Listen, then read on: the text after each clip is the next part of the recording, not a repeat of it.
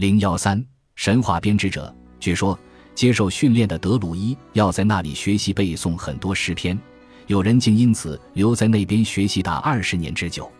虽然他们在别的一切公司事务中都使用希腊文字，但他们却认为不应该把这些诗篇写下来。我认为他们采取这种措施有两种用意：一则他们不希望这些教材让大家都知道。再则，也防止那些学习的人从此依赖写本，不再重视背诵的功夫。凯撒高卢战记第六卷第十四章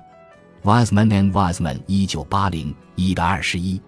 神话要被创造出来，需要有个体塑造故事，并传播和整理它们。凯尔特神话呈现出特别的复杂性，因为它们无疑是在文字出现很久之前就诞生了。在威尔士和爱尔兰铁器时代，在威尔士是大约公元前七百年至公元一世纪，在爱尔兰是六世纪之时的大部分时间里，他们并没有文学传统。这就意味着，虽然神话故事在最初被构造出来时，一定是在没有文字的情况下流传下来的，但这些故事的写作编纂却是在他们存在的较晚阶段进行的。